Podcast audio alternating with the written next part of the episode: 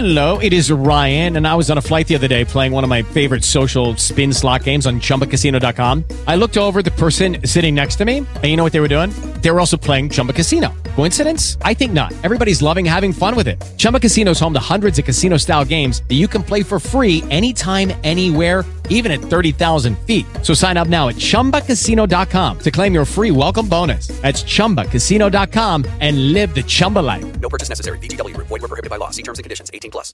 Lucky Land Casino asking people what's the weirdest place you've gotten lucky? Lucky? In line at the deli, I guess? Aha, in my dentist's office. More than once, actually. Do I have to say? Yes, you do. In the car before my kids' PTA meeting. Really? Yes. Excuse me, what's the weirdest place you've gotten lucky? I never win and tell. Well, there you have it. You can get lucky anywhere playing at LuckyLandSlots.com. Play for free right now. Are you feeling lucky? No purchase necessary. Void where prohibited by law. 18 plus. Terms and conditions apply. See website for details. KCAA, Loma Linda, 1050 AM, the station that leaves no listener behind.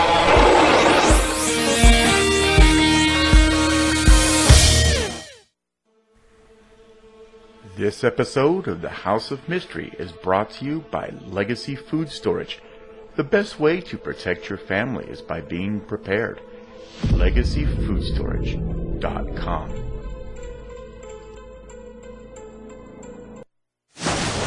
Fiction, science fiction, horror, fantasy, crime, LGBT, thriller. You have now entered the House of Mystery with your hosts, Eric Shapiro, David North Martino, John Copenhaver, and Al Warren. Heard on KCAA 106.5 FM Los Angeles 102.3 FM Riverside. and 105.0 AM Palm Springs. Oh, welcome back into the House of Mystery. I'm Al Warren. Mr. David Karate Martino is here. I am here. How you Oh, doing? you, you good? You and you got what? What happened? You got you know, the weekend. You did all that uh, kung fu and stuff, eh? Like yeah, 14 hours of uh, stick fighting and all that stuff. So, sounds like something I would. No, that's uh, that's something I do, but different. Um, wow. but that's crazy. Uh, so you, that's great. Uh, and you got some sort of uh um, I see certificate that you're putting all over the internet. Oh yeah, well I got uh, we get a certificate for doing the 14 hour training, and I got my first level in the um, in, the system that this one teacher teaches. Oh, is that is that like one of those they give an award to everybody? yeah. Well, the certificate for uh, for being there, but yeah, you we, you can go up and, and basically you're testing for for your first ranking yeah. within within a system. So everybody gets an award. Yeah, exactly. yeah, I Yeah, understand you that. know. Yeah, why not? Well, today we are going to talk true, true crime, and we're going to talk about the um, man with a killer smile, and it's uh, the life and crimes of a serial mass murderer, volume thirteen of the North Texas Crime and Criminal Justice series. So it sounds like something you're you're you you've done. So um, well, anyway, uh, let's welcome Mitchell P. Roth to the show. Thank you. Mitch, so what's going on here? You've been writing uh, about this serial killer. How did you come across this this this story? Well, that's that's the more interesting uh, element to it. Uh, about 25 years ago or 20 years ago, I was teaching a class on serial homicide and mass murder, and I had a student tell me that he was related to the fifth white person uh, electrocuted in Texas, who was also a mass murderer and a serial killer. And you know, I told him, "Congratulations, he won the Nobel Prize." So. Um, so anyway, I said, do you have any family papers or documents, which I usually will do? And he said, well, actually, we do have some research that we've compiled. I said, can you make me a copy of it? And this is a long time ago. And, um, so he did that for me. He actually, uh, made a copy and I've held on to it for like 20 years, waiting for, you know, in between books that I was working on at the perfect time. And, uh, you know, and this was kind of my pathway uh, to doing the research, which I started um, right before the uh, epidemic started. I went up to uh, the Panhandle of Texas and to a courthouse and got the trial transcripts and visited all the uh, places uh, from the the crime spree. And uh, fortunately, I was able to write it over the COVID break, uh, and uh, you know, so a lot of serendipity there, and um, that's and I think that the most important element of it is no one's ever written about this guy. I mean, uh, you know, he's not in any of the compendiums by Harold Schechter or, or anybody else um, of mass murder and serial killers, and uh, yet he, you know, he killed 13 people over a nine-year period and uh, you know I've kind of added him or revigor- reinvigorated him, um, returned him to uh, his proper place among uh, the degenerates of the world. Well, it was nice of you.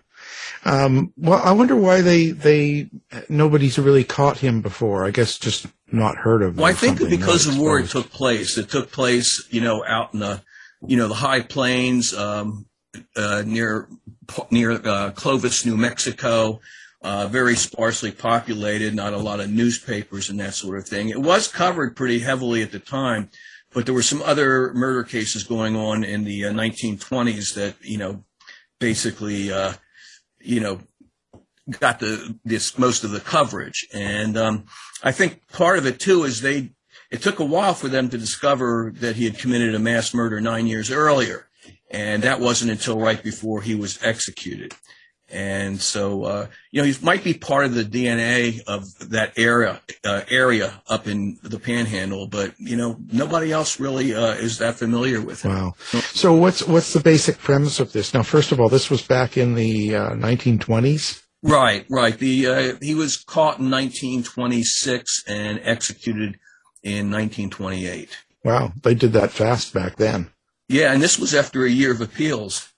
And, and actually, he's buried about, you know, a hundred feet from my uh, office in the, the, Texas Prison Cemetery. Wow! Do you go visit him then, or? Uh, yeah, I, I pay homage to him from time to time. So, so what do you? What did you find out about him? Like, what was there? Anything special or different about him, or was he a pretty normal guy? Well, the more I learned about him, um, the, the, more he kind of fit into the psychopathy that you find with so many other um, serial killers, and uh, I should say family annihilators as well. And uh, you know, and I found that everything there have been you know book chapters and things written about him, and even in the family uh, you know records, I found most of what they had uh, was misinformation, and uh, I was able to kind of fix that through you know research through you know, ancestry sites and um, archives and things like that. Uh, but what I th- found interesting was that he, you know, went to prison at an early age, like 17, 18 for embezzlement. And for about two years, he was on all of the different farm units in Texas, you know, uh, turpentine farm, cutting sugar cane, all these miserable jobs. And I'm sure that didn't help his outlook on society. And by the time he got out, you know, he was warning, you know, all young people not to go to prison because you know what happens in prison. So he, you know, didn't quite, um, you know, get to the point, but I have a feeling that he was, you know, physically abused um, quite a bit. So his name is George Jefferson Hassell, right? Right, right. And um, so now, what was his situation when when he was doing these mass murders? Was he working? Did he have a family? Did he? Uh, what what was going on in his life? Well, he was a he pretty much was a laborer. You know, he had different types of jobs, like working uh, like an, on an oil pump, working uh, as a farmer. You know, you know, just basically uh, transient jobs, um, which you find with you know some uh, mass murders and serial killers that move about. What makes this case so um, different is that he committed two mass murders, you know, nine years apart. And if you, according to the FBI definition of serial homicide, two murders with a cooling off period makes him a serial killer. Um, he also had a couple of murders in between, but here we have the murderer, multiple mass murder, serial murder, family annihilator. And one of the things I found that was interesting was that all of his, uh, he didn't share DNA with any of his victims. He killed, uh, uh, a wife and three stepchildren. Then he killed another wife and eight stepchildren. And in between, he uh, probably killed his last wife's former husband, who was his brother. And uh, so, uh, you know, I, I wrote to John Douglas and, and he told him, I said, you know, could I call this guy a serial mass murderer? And he goes, yeah, I guess so. And uh, he wrote a nice blurb for my book, by the way. Um, and, uh, you know, he kind of fills a uh, niche uh, that not many people can claim to fill. You know, 13 victims, two mass murders um, over a nine year period. And there's probably other victims that we don't know about. He always kind of hinted at that. Were there any signs of that he'd become a mass murderer in his childhood or teenage years? Well, not really. I mean, he didn't have, uh, I mean, he was beaten by his father, he claims. Uh, his mother was always smacking him around for you know, violating, violating biblical scriptures and that sort of thing. But he was out on his own in his teens. And uh, he pretty much just, you know, was, you know, he had very poor impulse control, which often is a sign of, you know, uh, kind of a lack of prefrontal cortex activity uh, in the brain. Uh, but he kind of he didn't plan for anything, what he was going to do for a job, you know, and and this I guess you know explains why he ended up in jail so many times, and he could never explain why he killed um, the families. You know, he said with his first wife and the three kids, it was a common law wife, um, that we were just as happy as can be in bed, you know, cuddling and everything. Then I grabbed her by the throat and strangled her. You know, I can't understand why I did it. And then I decided I would go kill the kids as well. And they're little children in the next room. And, uh, over time, he came up with other explanations. He said the kids were getting on his nerves, and you know any parent can understand that. And uh, and also too, he thought she was stealing money from him. I mean, you know, he's so full of these stories. It's hard to tell um, or substantiate some of his claims for stories uh, that you find in this book. And he was living under an assumed name uh, in California, and so Right after killing the first family, he buried them under the house they were living in and told all the neighbors that they'd gone to Australia or San Francisco, depending on who he was telling the story to. And he stayed in the house. He would even bring other women there for a short period of time, um, knowing that they were down below, you know, under the house. I think he kind of liked that. And uh, even later on, he would drive by the house knowing the bodies were still, you know, under the house and they had not been found. So anyway, he moves to, uh, he leaves the house, moves back to Texas where he was from. He was from the uh, Fort Worth, Dallas area, born in 1888, same year Jack the Ripper was busy. And, um, and so he, he moved to his brother's farm, which was just in, uh, in Oklahoma. And, uh, anyway, they had a big family. He was a farmer. He was relatively prosperous, you know, for the 1920s and the the, the brother and um, George were in a corral one day, and the brother died being kicked by a horse. Well, George was the only witness, and you got to believe that he probably killed um, the brother. And then he decided he'd marry the wife, his former, you know, sister-in-law, and take over the kids. And pretty soon, uh, I think the neighbors were talking and they moved to Texas because, and he lived under his own name. And, uh, you know, about a year later, uh, one night he decided, uh, she was complaining about his drinking. Uh, he always had alcohol out in the, uh, you know, in the barn and he, a lot of uh, journalists refer to him as the Jekyll and Hyde killer, you know, and the alcohol was the potion that he took because before each of these murders, he uh, apparently drank some alcohol. And uh, she was complaining about that. But what, the worst part of his story, though, is he had uh, sex and had impregnated two of his nieces who became his stepdaughters. And they were underage. Uh, one of them gave birth to a child. And of course, that, you know, went over real big. And uh, she moved out. And she was the only child in the family to survive, but she moved to California with the baby. Uh, but the most recent person he, uh, was uh, a 15 uh, year old uh, uh, niece, and he had impregnated her. And the wife started hassling about that, hassling about the booze, and he just had enough. So he decided to strangle her and the two-year-old that was laying in bed with them, and then just go room to room um, this evening, that one evening, and killing uh, the rest of the kids. And and so uh, nobody noticed, like neighbors or police or family or anything like that. Well, you know, the, thing is, is that uh, all the people, because he stayed there, he he told them these cock and bull stories. You know, they moved up to Oklahoma. Uh, they didn't like the school system here, this and that and this, and uh, people began to wonder about it because uh, they had seen two of his kids digging a pit near the house and they didn't need this pit, like a storm cellar for storing goods, because they already had one. And his explanation um, before he was going to leave of why he filled it up was, uh, you know, well, we just didn't need it. When, when in actuality, that's where the bodies were all buried, like 10 feet from the house. And uh, one of the things that happened is right before he left, I mean, he was a very um, greedy type of guy. He had a, a huge um, well, he had an auction of all of his farm tools and, you know, everything. And it was widely publicized and, and he was working at the auction. You had hundreds of people there and the auction was being held over the grave where his family was buried. And, um, so anyway, a couple of the women that were there, they didn't believe what George was telling them. They'd gone to Oklahoma and he was going to follow them. So they snuck into his house basically and they found a lot of um, gear that they would have taken with them if they had gone up to Oklahoma, children's clothes and toys and Bibles and things like that.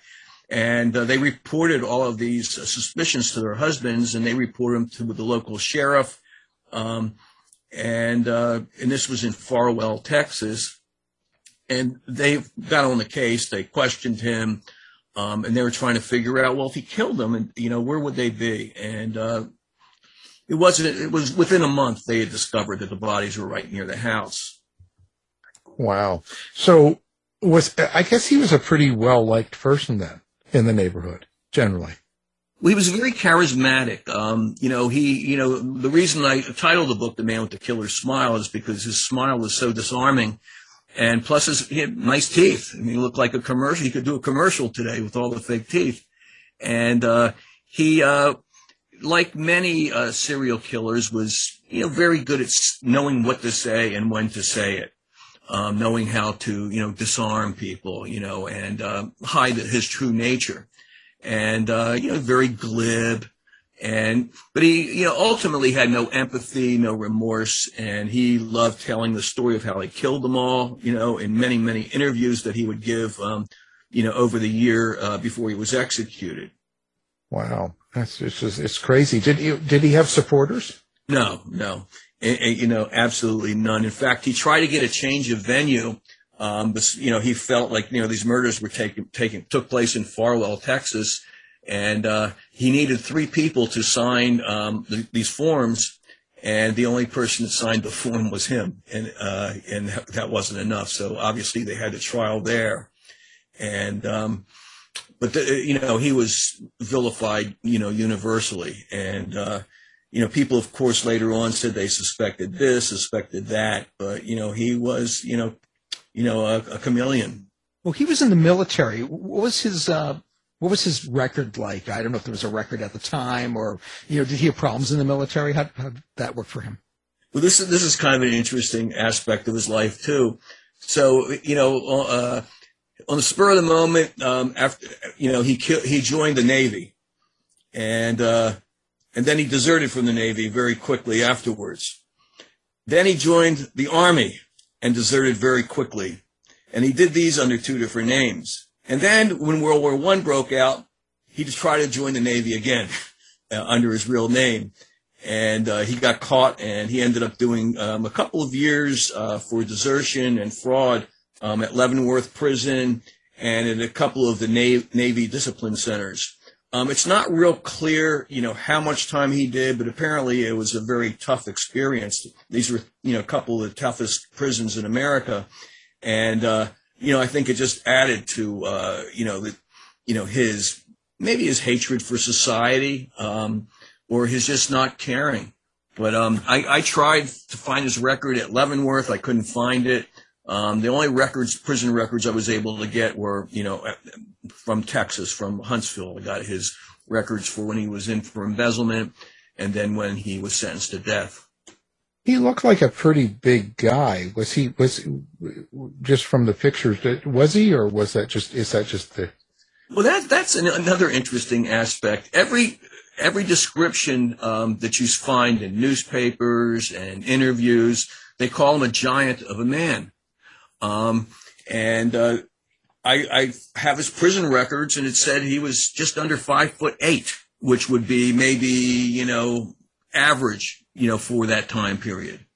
And that he weighed about 165 pounds. But he, when you see some of the photos, you know, I have them in the book, his hands are enormous. And, um, he looked very muscular. His arms were long, very, you know, almost like a primate. And, uh, you know, and he always had labor jobs. So, you know, he was a pretty tough guy, but, uh, and he, the way he carried himself too, you know, his head tilted back.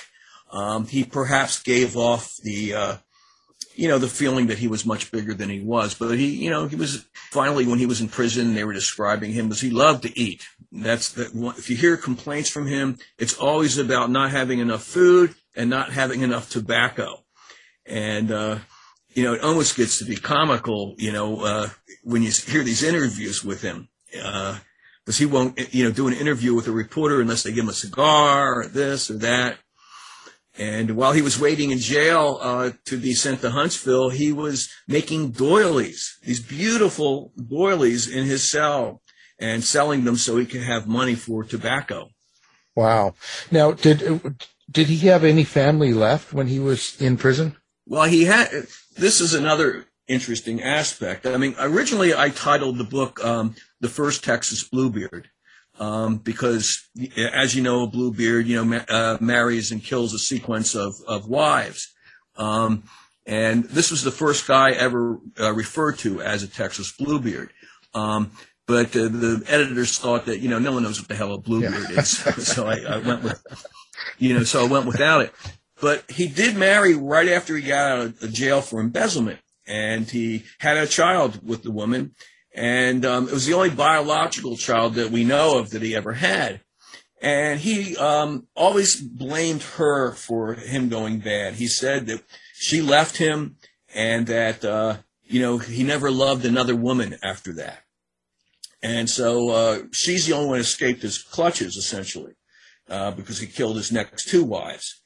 Uh, but I did some research, and right before the book was, you know, to you know go to the editors and everything, I was over at the te- uh, archives in Austin, and I found a letter that was written 40 years um, after he was executed by his actual his son, uh, who had been left with the with the with the mother that is so so called abandoned him, and uh, it turns out he said that they left because he was trying to kill them and uh, that kind of filled uh, you know that missing spot there. I mean there could have been three dead wives. And i, I you know I, I, really that was you know a lot uh, again not to overuse the term but serendipity finding that letter in all of these files.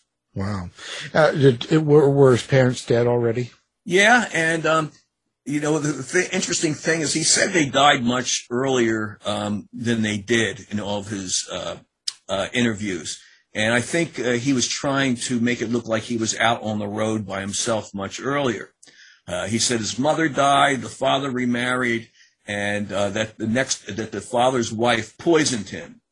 So he decided, and this was when he was still in his uh, late teens, early twenties. He decided to go to where this took place and kill the family that um, that had that had killed the father and he got too drunk, he said, and, you know, he just kind of missed his chance to do that. But that was the first inkling that he had, that he had this in him to do that. Uh, the problem with it is, is as I researched it, um, all the none of the dates matched. It's you know the father lived much longer than you know being so, called poisoned. There's no record of the father ever having another wife. Um, so you know, a lot a lot of it was just his embellishment. He had a very fertile imagination, that's for sure. Yeah, it's always it's always hard to trust people like that in what they're saying because a lot of times they're just trying to manipulate so, something out of whoever they're talking to to tell the story. You know. Right, right. Um, and he had probably killed his only brother, but he had several sisters um, that were still alive, and they actually tried to help him um, in his last days. Uh, you know, they even came to Huntsville uh, right before he was executed, because they were trying to help him get an insanity defense and so forth. Um, but it, it, it, appears from early on that um, you know he had left the family, and the family was pretty much glad about that. Well, it sounds like it was a real uh, big drama, you know, his family and everything going on. It sounds like it was all out of control almost. But I mean, was that just maybe the times and where he lived? Was that kind of common? Was his lifestyle not that far off, or was it not very normal? I, I would suspect that a lot of what he did was normal, um, except for you know the killings and uh, probably the serial desertions that he uh, committed. You know, which you can never uh, you know understand why he would do it like three times in a row, and you know they're all you know in pretty close proximity to you know the time of each one. So he was no definitely not a master criminal if they even exist at all. Yeah, what a it's a, it's what a strange story. So he got put to death then eventually, right? Right, right, right. And uh, it's you know in, in, the book I talk about uh, you know the transition from hanging to the electric chair um, in Texas and in the United States uh, because in Texas they introduced the electric chair in 1924 um, and they replaced hanging. And before this, uh, when people were executed, uh, they were executed in the counties where they committed their crimes and where they were convicted. But this centralized um, executions in Texas, and, and they had to make a death row in Huntsville. It wasn't there before. And so he was one of the, um, you know, early people on death row. And uh, he was on death row twice because they had to take him back and forth to uh, uh, the panhandle for resentencing uh, once or twice. And uh, the, the, electric chair, you know, uh, at that time period uh, was a pretty primitive looking device. And it was right down the hall from, you know, the death row. So you knew it was there. You know, the, the, the notion of the death penalty, you know, back then was that, you know, it was mostly African Americans that were being executed. In fact, the first time they used it in 1924, they used it on five uh, black men in a row. And so they very rarely used it on, on white men. One of the interesting things I found too is they got rid of the gallows, you know, all over Texas, you know, in the counties at the county jails. But in the Austin, uh, in the county that Austin's in, uh, they the prisoners all wanted them to keep the gallows there, and they wanted permission to sleep on them. For some reason, I, I never quite understood that, but maybe because you know uh, you know, it was a nice wooden, you know, ba- barrier support, and they could sleep uh, higher up. Um, and they just weren't allowed to sleep on, you know, where the trap was, where the bodies would fall. What was his execution like? Did uh, did he have any last words or anything like that? Well, he had kind of a, you know, a, couple of, of, things to say. You know, basically uh, saying, uh, you know, that he was a lucky man, that he knew what his death date was, whereas everybody in that room, you know, had no idea when their death would be. Um, he expressed no remorse or anything like that. Um, and, you know, and there was a number of people, of course, that um, observed uh, the, the uh, execution, uh, reporters and, and so forth. And, uh, you know, he went, he died bravely. I mean, there was no whimpering or anything like that. And uh, he went pretty quick compared to some other people that had been executed. Um, about a year or two before he was executed, uh, a prison official uh, uh, allowed some of his friends to come with him, and they're all drunk, to go into the jail when there was an execution and witness it. And they were like teasing the guys being executed. It was a huge scandal in the newspapers and everything. Um, it got so bad that um, the priest wouldn't even deliver half uh, last rites, and uh, it was, uh, you know, it was uh, you know, a, pretty awful story, but, you know, this guy had the power to, you know, decide if they were going to watch the uh, execution or not. Did any, did anybody see him get electrocuted then or? Yeah, yeah. I mean, I think there were 25 people in the room. And there was just a kind of a, there's like a bar that separates uh, the spot where the person's executed. And the executioner is essentially the uh, warden of the Huntsville Walls unit uh, because he's the one that gives a signal uh, to pull the switch and uh, you know and deliver the uh, the electric power. I thought you said there. I thought you were going to be a bar there, so you could have cocktails and watch. no, no, wasn't that type of bar.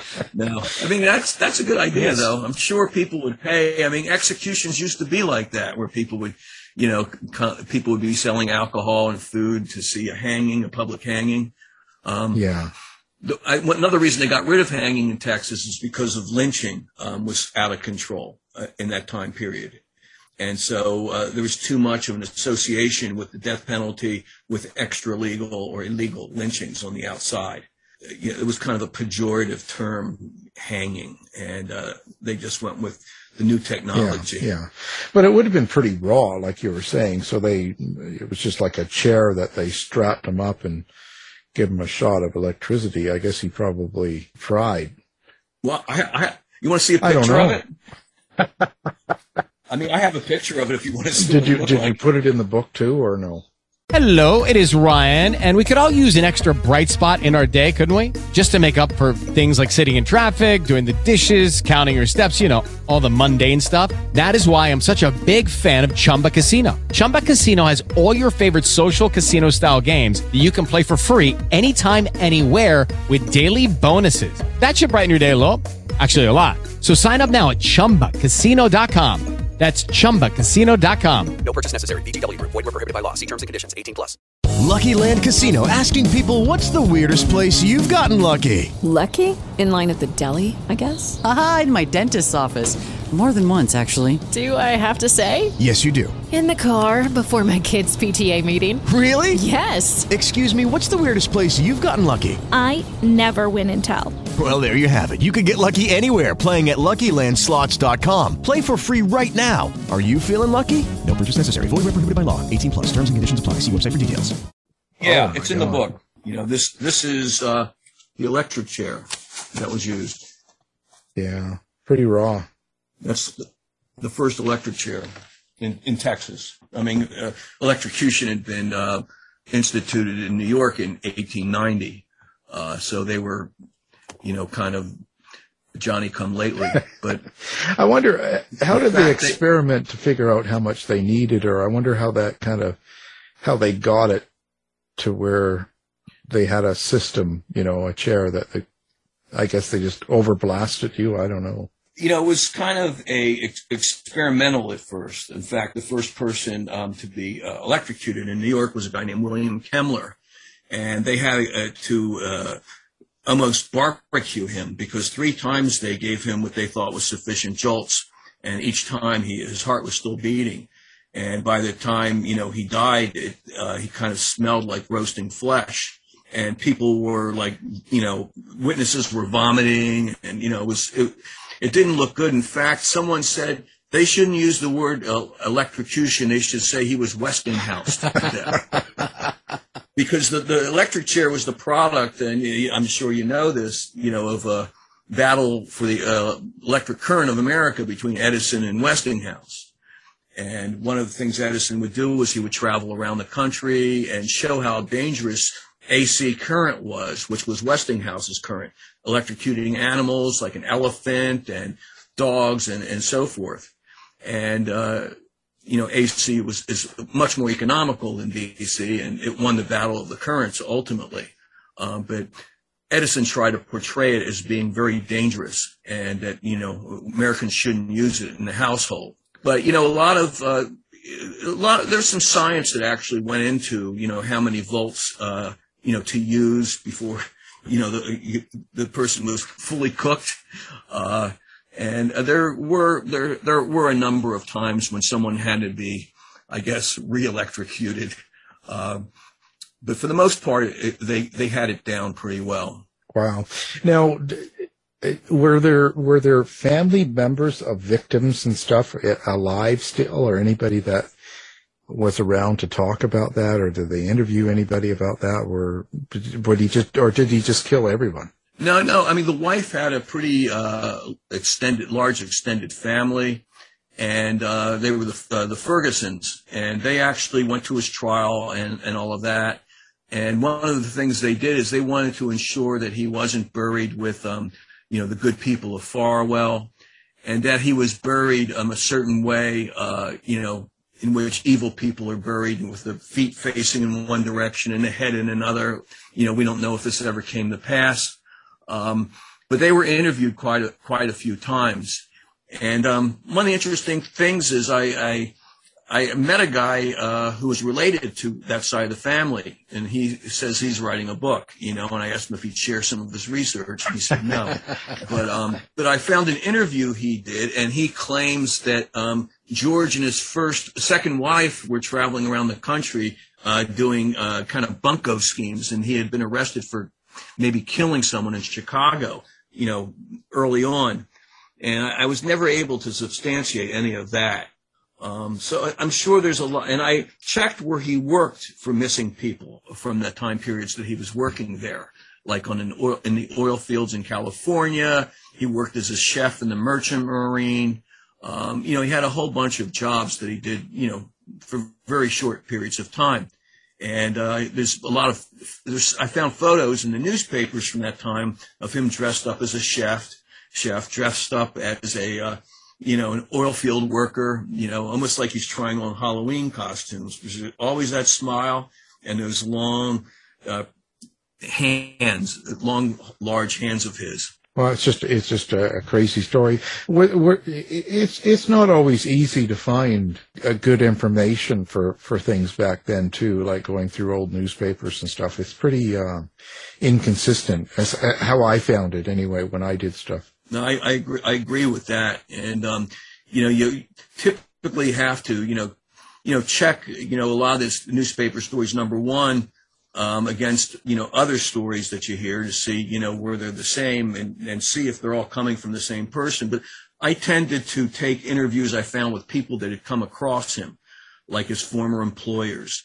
Um, you know, uh, that he had stolen from to try to help him uh, in the early days and you know just other people that had come in contact with him uh, like when he was printing his auction the auction information he went to a printer uh, in farwell and uh, you know just they're shooting the breeze with the guy and everything and you know they interviewed uh, the person like 50 60 years later and uh, the one thing this guy remembered is that Hassell was wearing the same type of winter boots that he was wearing when he came in, and he never wore these boots for the rest of his life, just as it reminded of him.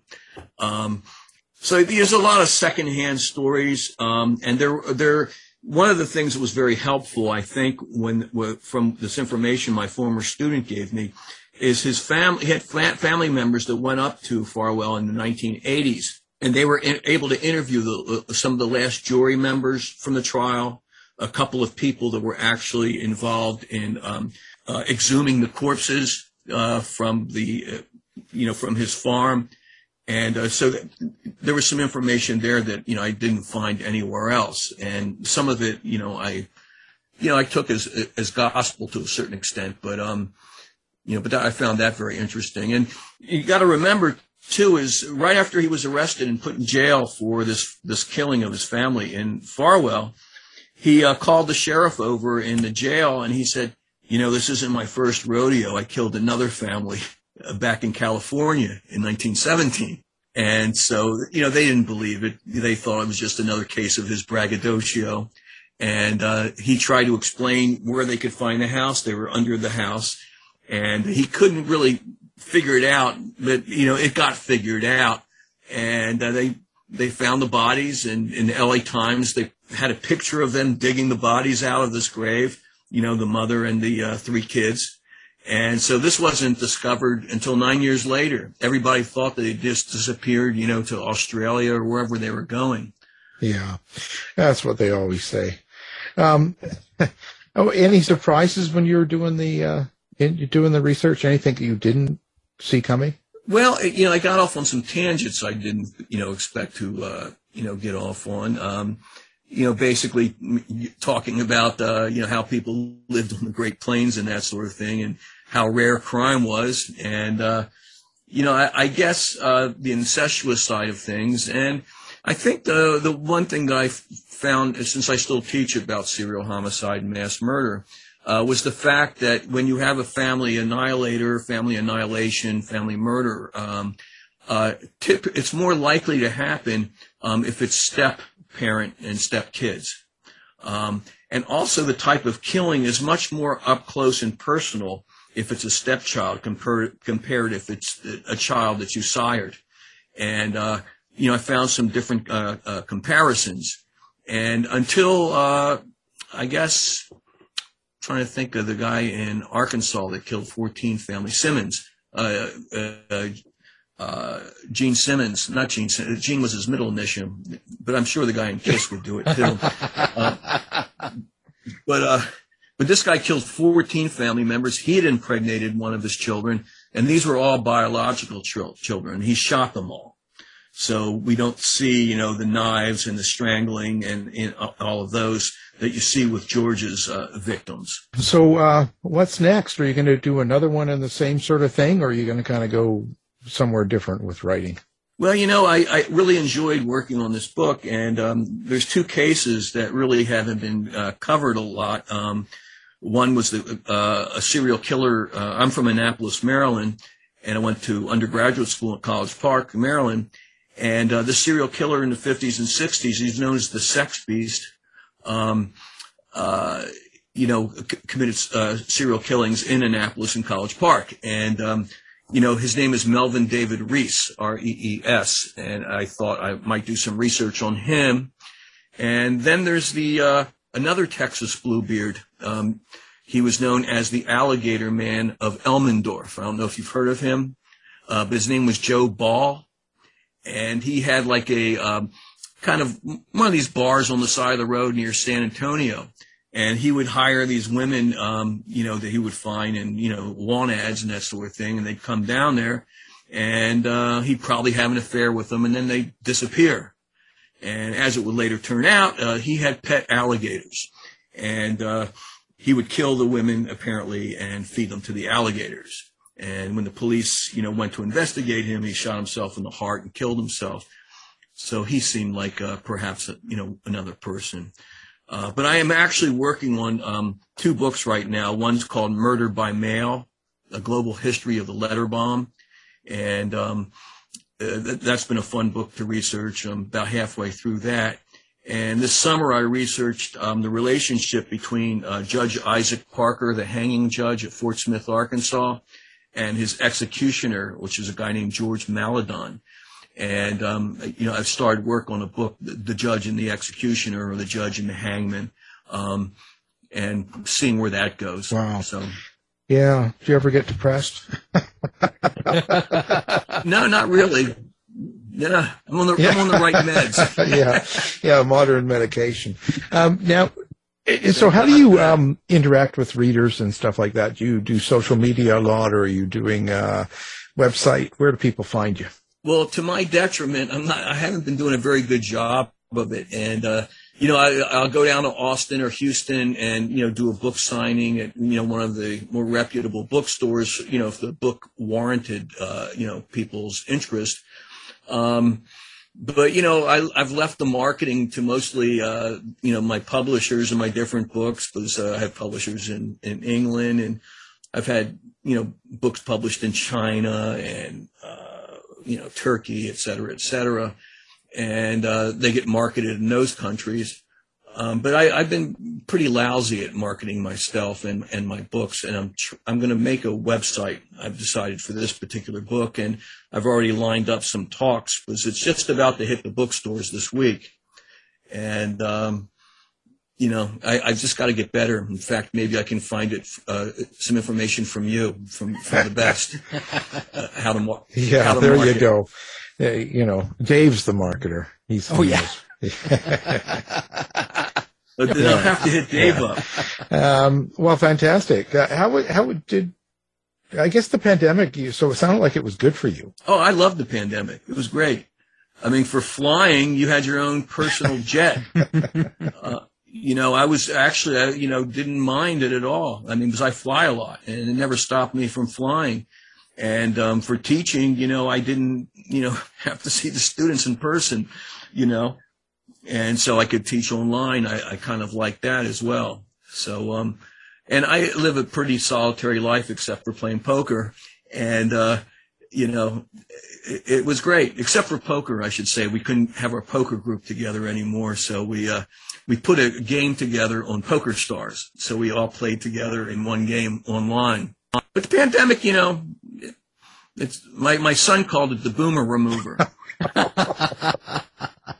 he's eight, he's 18, you Oh, see. my. And, uh, you know, so, uh, luckily nothing, uh, bad's happened to our family yet as far as that goes. And my mom got it and she's like 94 and she, you know, lived through it. Uh, Well, so, yeah, you um, just never know, you know, uh, how it's like anything, you know, in life and, and what, what affects us and stuff like that. The next one will be worse, I can tell you Well, that. yeah, I mean, and that'll be the Gen Z remover. yeah, right. exactly.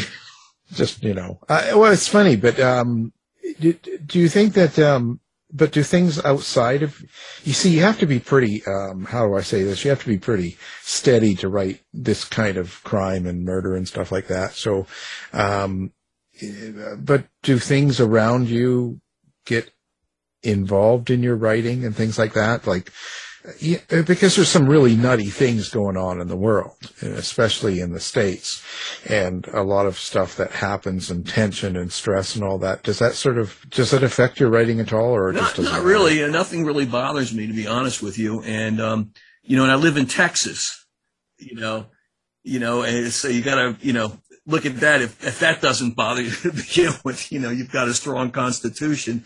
Um, and there's always strange crimes going on here. Um, I've been doing a lot of TV interviews about that escape from the, uh, the prison transport bus. I don't know if you heard about it a few months ago. And he's Yeah. a Mexican mafia guy, and he got out. He was an assassin for the cartels. Ends up killing a, fa- a grandfather and his four grandchildren in their house, and um, and that happened not far, you know, from uh, from here. Uh, but you you're always hearing about crime, gunfights in Houston, and so forth. And I've had students that um, were homicide cops, and they would take me to homicides in Houston if I wanted. And so, you know, for, you know, a little entertainment on a full moon, you know, perfect night on a weekend, let's go out. Well, the funny thing is too, is, uh, uh, you know, uh, you know, I, I just, people that I've met before and they'll say they don't like anybody who's morbid. And I try and sell myself as being someone who's not that morbid, you know. Um, and eventually I end up bringing them to the dark side to enjoy the stuff that I enjoy.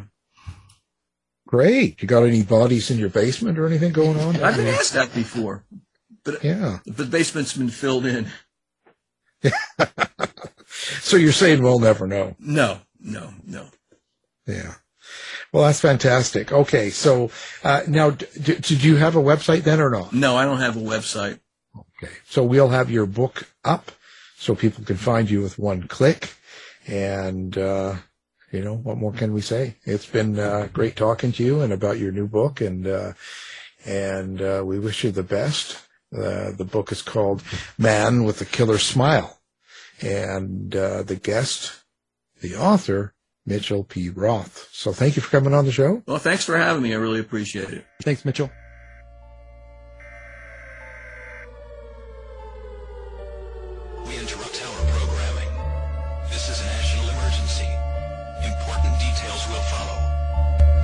You prepared?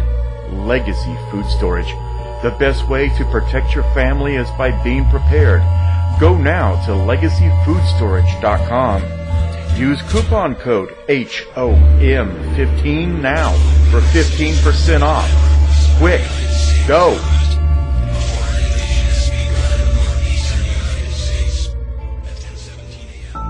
If you're a fan of stories that make you afraid to turn the lights off at night, then you will love Moonless Nocturne, Tales of Dark Fantasy and Horror. From attorney, former Air Force officer, special agent for the Air Force Office of Special Investigations, and Bram Stoker award-winning author, Hank Schwaeble. Moonless Nocturne is a chilling set of 10 tales that offers an exquisite and impressive showcase of the author's talents that are sure to entertain and intrigue readers who love a good thrill. With an introduction by the iconic F. Paul Wilson. Moonless Nocturne is a gourmet platter of both red meat and rare delicacies, not only for aficionados of horror, mystery, thrillers, and suspense, but any connoisseurs of fantastic fiction. It's inventive and original. This collection has already been optioned for television and film by Lone Tree Entertainment and is certain to appeal to fans of King, Barker, Matheson, and Jackson. It's not the dark that should scare you, it's all the things that lurk there. Order your copy right now on Amazon or wherever books are sold. Moonless Nocturne, Tales of Dark Fantasy and Horror. From author Hank Schwaeble. Morning face. You get it when you don't sleep well. This is what happened to Linda. Morning, guys. Good morning. Ah, what is that thing? It's me, Linda. Oh my god, it talks! Run! No, it's me, Linda from HR. It looks hungry! Save the children! Save them! Stay back, I've got mace! Ow, that hurt my eyes. Quit moving! It's called beauty sleep for a reason. And there's never been a better time to get some. Get 20% off IKEA Sultan mattresses. IKEA, love your home. Look, we know that boy's gonna ask again, so let's be ready. Fine, I'll be him. You ready? Ready. Mom, could you hook me up with a GoPhone? You'll run up the bill, son. Yo, that's whack, Moms. GoPhone is totally different. What? It'll only cost me an arm? Chillax. It has unlimited talk and text. Seriously? Word. Okay, we'll get a go phone. Really? Uh, really? That is the bomb. Do you even know what the bomb means? Yes. No. Go oh. phone, only from AT&T. With unlimited talk to 65 million wireless AT&T customers and now unlimited text to anyone on any network. AT&T, your world delivered.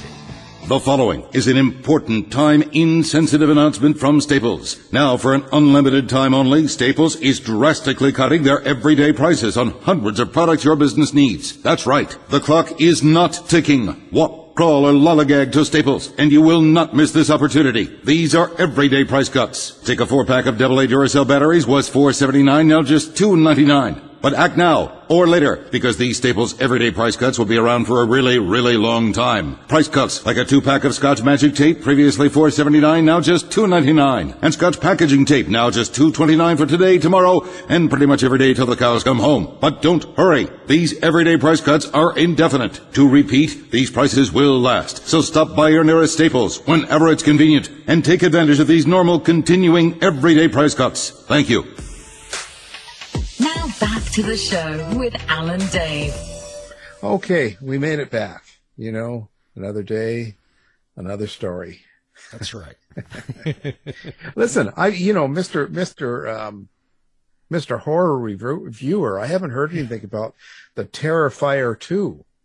The Terrifier two? Have you have you not watched it or No, seen it? what's no? Terrifier two? Uh, I mean, No. one one came out, I guess, in I think it was sixteen or something, and it's about a clown that goes around and you know basically Oh, causes yeah. terror and kills people. But this is like a real slasher. Yeah. I mean, like it's real. I, I, I- you know, like I thought for sure you would have watched this. No, no, Yeah. I haven't, and it's a clown, and my wife hates clowns. Well, she doesn't even like regular clowns. Never mind. no, neither do I. I don't get them, but you know, people. Uh, but uh, it's just it's a strange one too because he does, um, you know, like it's making people vomit and pass out and all sorts of stuff when they see it at the theater, Yeah. and it it is pretty pretty wild. Some of the stories I've heard. Well, you know, it's it's interesting. I used to, you know, as a teen, I loved gore, and my favorite horror magazine was Gore Zone. But as I've gotten older, I've kind of lost my stomach for it. Oh, you're getting weak. I'm getting weak, man. What's going on? Well, I thought for sure you would have, uh, it, you know, at least. I didn't uh, even know it was out. Yeah, it's been apparently it's doing pretty well too. It's it's um opening. They're adding another 900 theaters or something, and Okay. and uh, so it's doing well considering you know it's supposed to be really, really vile. Like things come out of the woman's uh, vagina, you know, and and uh, and uh, it's just it's just really crazy stuff, and it's real gore. Like he really kills people harshly. Wow. Like it's not hiding anything. I thought. I can't even remember if I saw the original Terrifier. Yeah, you know, I didn't. I didn't. I've never. I never heard of it actually, or I don't think I did. It certainly never came across my uh, my my mind at this anyway. But um, um, yeah, it was in remember hearing about it, 2016. yeah. yeah, in 16 it was apparently a uh, around. But uh, so this is uh, over two hours long too. Oh, two hours. 138 minute runtime. Wow. And you can also watch it um, streaming. Okay. And so you don't have to um, go to a theater. Uh, oh, so it's in it's in theaters and streaming. yeah, it's in both. And and it looks like uh, Blu-ray um, collector edition is already out for pre-order right now. Oh, okay. And it's uh, bloody disgusting. Okay. that's that's the um, The paper. the, the company or Yeah, that's uh well it sounds pretty pretty good to me. Um are, are you going to watch it out? I probably will. I probably will because uh, you know. I didn't think that was your your type of thing. No, and this, apparently he takes a man's penis off. Oh, yeah. Maybe I'm not going to watch this. Like this is and, and the thing is it's like really gory. It's showing it all, right? Yeah. Um this is uh, going to make The Exorcist look like a comic book. right. I mean, wow. Hmm. I, I you know, I'm sort of yeah, so you're not into that sort of thing, eh? I used to be. I used to. I would watch, you know, like Faces of Death on VHS, and you know, whatever it was. It was kind of like a rite of passage. It felt like, you know, to watch, you know, whatever it was that was supposed to be, the, you know, the the the the, the mo- you know, the the most, um, I don't know, out there, outrageous, Yeah. scary, gory, whatever, whatever it was. But I, I've I've kind of eh, I'm just not into as, as much into gore. But now, you know, you're piquing my interest though.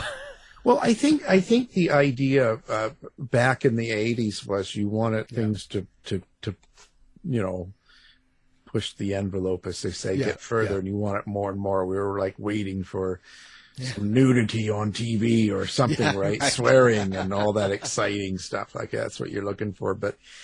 I think it's already sort of all been done now. So I'm sort of surprised that it's making such a big splash. yeah. Um, well, I think some of the movies today have become a little bit sanitized, and maybe that's why. Yeah, because apparently this is all out there. Yeah. You know, cinema, cinema. They're saying fainting and vomiting. Um, so it must be pretty, uh, pretty wild. Yeah. You know, this would be great to have some like, you know, dipping sauce and yeah, it's good. It's a good for for dinner. yeah. Put that on. Eat your dinner. What's wrong with that? Yeah. You know, I've done it. Yeah. You know, have some, you know, I don't know, bloody chili sauce. Yeah, or you know, barbecue wings or something. Yeah, that's it. That'd be a good one. Yeah, lots of um, lots of liquid. So yeah, so there's that. Tired of wasting time trying to decide what to watch on your streaming service? Go to our website and look for the Martino movie reviews. You've been listening to the House of Mystery radio show. To find out more about our guests, hosts, or shows, go to www.houseofmystery.com. Show's over for now. Was it as good for you as it was for me? Well, good night. This has been a production of Something Weird Media. I'll be back. How you doing? This is Gary Garver. In today's society, the majority of people are not getting enough sleep. I know I'm not. If you're like me and having problems getting a good night's rest, whether it's health or stress related, I have a solution for you. South Pacific Sleep Lab.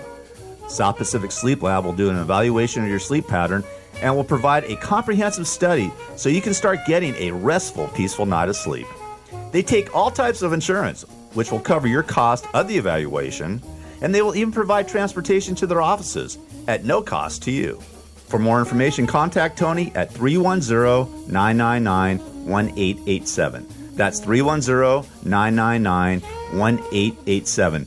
Tony even stays awake all night, 24 hours a day, 7 days a week, so you can sleep better and rest easy. South Pacific Sleep Lab. Start feeling better and getting a great night of sleep today. For several years, KCAA has been marketing the Youngevity brand of nutritional and personal care products.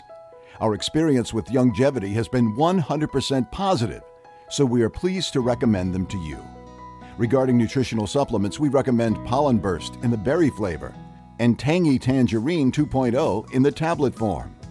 For regularity issues, we recommend 3 Day Cleanse, and for personal care, we recommend Morning Hydration Cream. You can shop online for Youngevity at www.kcaateam.com, or you can order by phone by calling 800 982 3197 and tell customer support that you are part of the KCAA team. Youngevity is an American company based in San Diego. Call Youngevity at 800 982 3197 and ask about monthly auto ship that allows you to buy Youngevity products at wholesale prices.